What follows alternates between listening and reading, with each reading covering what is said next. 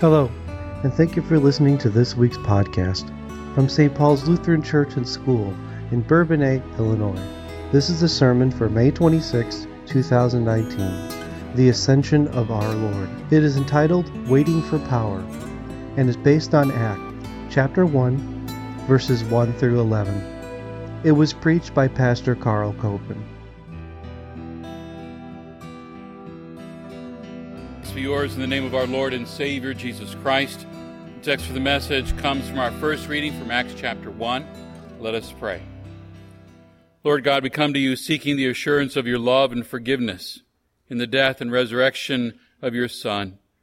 By the ascension into heaven of that beloved Son and our Savior, grant us joy in living, drawing from the power of his love to serve you and to share the peace and comfort of forgiveness and eternal life with those around us. And may the words of my mouth, may the meditations of our hearts be acceptable in your sight, O Lord, our Maker and our Redeemer. Amen. After he said this, he was taken up before their very eyes, and a cloud hid him from their sight. They were looking intently up into the sky as he was going, when suddenly two men dressed in white stood beside them, and they said, Men of Galilee, why do you stand here looking into the sky? This same Jesus, who's been taken from you into heaven, will come back in the same way you have seen him go into heaven. Our text. As I said at the beginning, this coming Thursday is Ascension Day, celebrated 40 days after Easter, and so it's always on a Thursday. Since we don't have a Ascension Day worship service, uh, we often look at, to it to the weekend before or after, and that's what I want to do today. I came across a story about an Ascension Day uh, celebration at a seminary somewhere. Now, I have no idea if this is true, but boy, it's still good. At this Ascension Day service, a whole seminary was in robes and regalia gathered for this great big celebration. Quite an event. And the service ended, and this assembly proceeded from the chapel. Now, unknown to the worshipers that day, a group of somewhat, let's say, creative students found a life-size uh, plastic hollow mannequin with extended arms. And they dressed him to look like Jesus, strapped fireworks on him, the skyrocket tying, uh, to the arms and body of the mannequin. And so when the procession marched out in the courtyard, the students lit all the fuses, trying to get them all to light simultaneously, but not quite managing it. Uh, and they all went off at different times. And so it took that mannequin up and then spinning around as it, uh, as it uh, buzzed over to the scattering the members of the procession and finally taking a nosedive into someone's car. and there they sputtered and died. And uh, needless to say, the head of the seminary was not impressed with the students' explanation that they were merely trying to dramatize the ascension of Jesus. One thing to be said is that by that celebration that it was probably never forgotten by the people that witnessed it. And one thing can be said about the Ascension Day accounts we have heard that it was never forgotten by the disciples. As a rule, Ascension Day is hardly remembered, is it? I mean, uh, there aren't very many Ascension Day services in our area, and I would venture a guess that it's probably not going to be brought up at work for you on, on Thursday. I would even guess that many uh, said uh, that, that uh, that many set that celebration aside as you sort of go through the busyness of your life. You know, because we don't seem like we don't talk about this that often, and we probably don't because people get a weird image of someone who is suddenly lifting up off the ground and disappearing into the clouds. Well, we get those images of Superman, right? It's come to mind. Uh, all he had to do is lift up his arms and take off into the sky. No help of rockets strapped to his arms or anything. Ascension also fights our modern scientific mindset.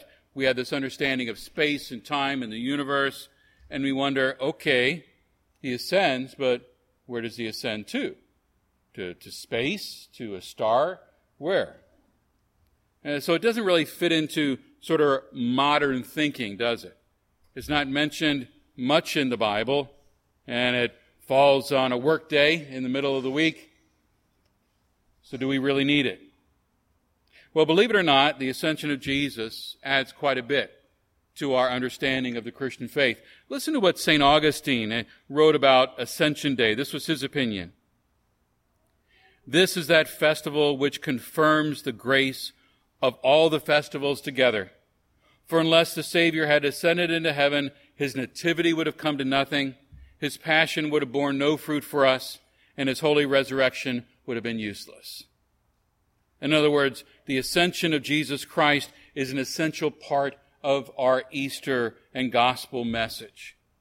And so I want to look at this ascension from a, a couple different points of view. And as I said, my, it's not exactly the title I'm going by right now.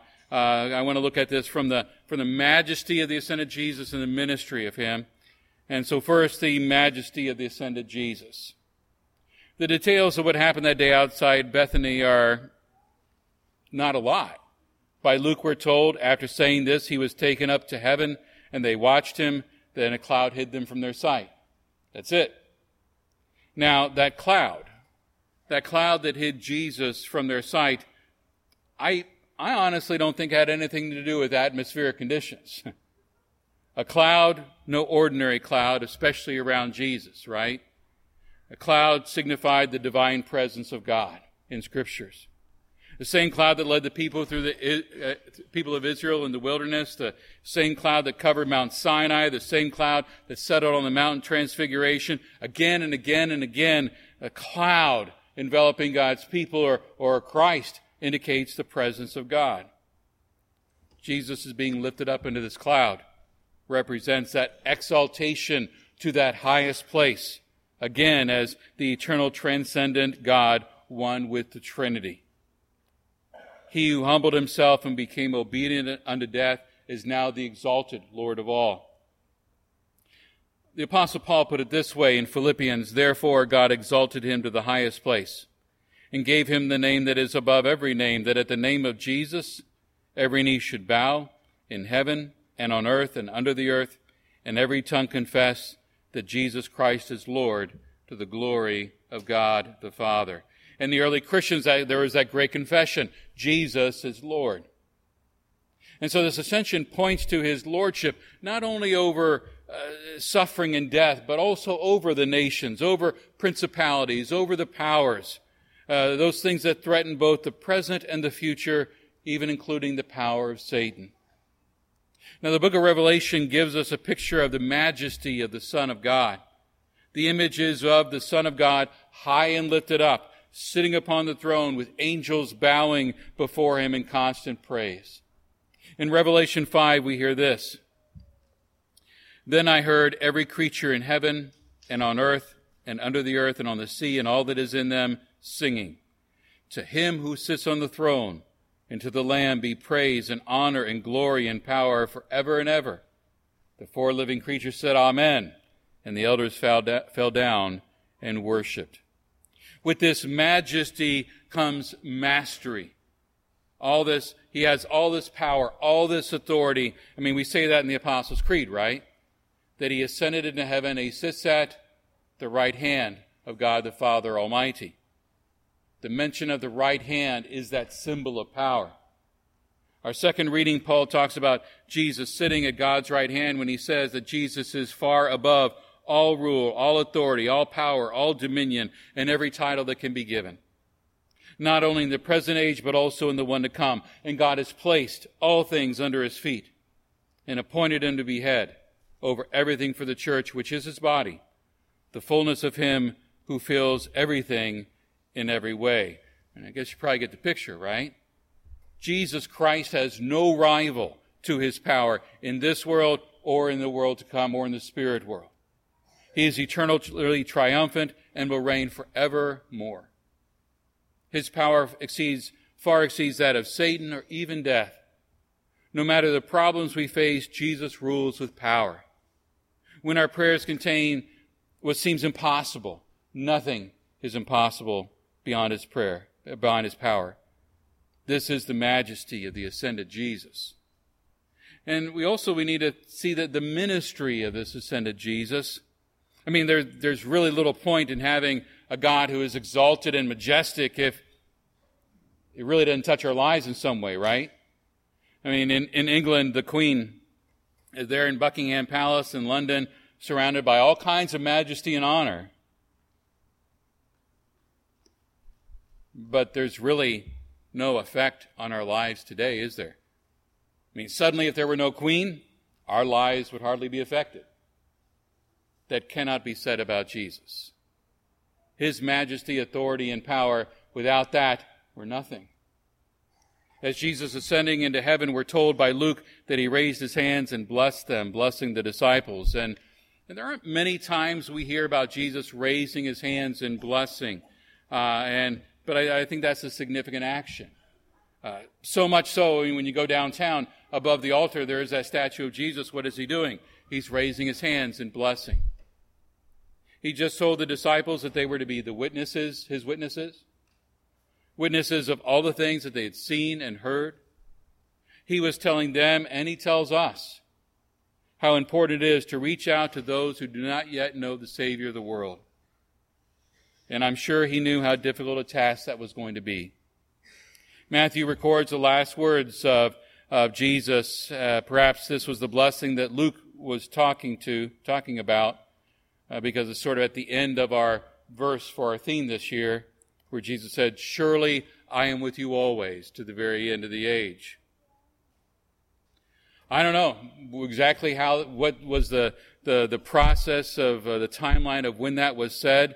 Uh, maybe it was said as Jesus is ascending into heaven, where he's calling out the further he gets away, he's saying, I am with you always. I am with you always. We may not be able to see him with our eyes, but His presence is still with us. When it seems that life has caved in around us, when there are the fears of world disasters, the threat of disease and death, maybe it's the guilt that never goes away, the relationships that, that don't get any better. The presence of Jesus is never far away. When it seems that we will never overcome our temptations, that, that sin is getting the upper hand in our lives, Jesus is never far away with his grace, forgiveness, and mercy. When it seems that all there is in the future is gloom and hopelessness, worry and death, Jesus reminds us, I am with you always. He is ready to help when we turn to Him with sighs and cries of hopelessness. He is ready to use His power to answer our prayers. He even, he even prays for us before the throne of God. I mean, it's awesome to know that people pray for us, but we're told Jesus is praying for us. And that is awesome. The ascension assures us that our future is secure in the hands of our Lord, and He raises His hands of blessing over us. Not only does He minister to us, He ministers to others through us. He ministers through our witness of His good news and our witness of his compassion and grace. There is the uh, an ancient legend uh, that tells of the return of Jesus to glory after his time on earth, and even in heaven. We saw after the resurrection, he, he bears the marks of his earthly pilgrimage, the cruel cross and shameful, shameful death, the, the, the holes in, in his hands and side. The angel Gabriel approached Jesus and said, Master, you suffer terribly down there. Do they know and appreciate how much you loved them and what you did for them? Jesus said, No, not yet. I mean, right now, just a handful of people in Palestine know. And Gabriel was perplexed and said, Well, how will people learn of what you've done and will your love for them? And Jesus said, Well, I've asked Peter, James, and John, and a few more friends to tell others about me, and those who are told will tell others in turn, and my story will spread to the farthest reaches of the globe. Ultimately, all of humankind will have heard. Well, Gabriel frowned a little bit and looked skeptical because he knew how much humanity had failed. and he said, but, but what if Peter, James, and John grow weary? What if the people who come after them forget? What if they just fail to tell? What's your alternate plan? and Jesus said, there is no other plan. How will others get to know of the saving grace and power and love that Jesus is available to them, if not through His Word, if not through us? Uh, through us as His disciples, Jesus brings comfort to the sick and comfort to the dying. He gives friendship to the lonely and to the stranger. Through us, He comes into the hearts of others uh, when we seize those opportunities that arise so that we may share what it means to know Jesus, what it means to know the comfort that comes from knowing that He's near and ready to help in time of need. When the disciples are gazing up into the sky to catch that final glimpse of Jesus, two angels told them Jesus will return. And so that's where we're at. Right now, we're in that time between, right? Between the ascension and the return of Jesus. The kingdom of God has come but is not yet here in all its fullness and completeness. And so we wait. We wait for God's kingdom to come when Jesus returns. But as we wait, we've been given a task of carrying on the ministry of Jesus. And as we wait, we're called on to trust in the Lord. Remember that He has all power and authority. He's promised His continual presence when those disciples saw Jesus ascend, they went back to Jerusalem and they worshiped God. And so we join with them, don't we? Let us join with them and with those gathered around the throne and give glory to our ascended Lord and King. You see, He has promised His help. He's promised His presence as we live in this age before He returns again. So let's get on with it. let's live for Jesus. Let's carry out the task, the ministry that He has given us to do. Amen. Please rise. And now may the peace of God that transcends all understanding guard your hearts and minds in Christ Jesus. Amen. Thank you for listening to this week's podcast from St. Paul's Lutheran Church and School in Kankakee, Illinois. You can find this and other podcasts by going to stpaulslutheran.net and clicking the Sermons button at the top of the page. Thank you for listening, and God's blessings.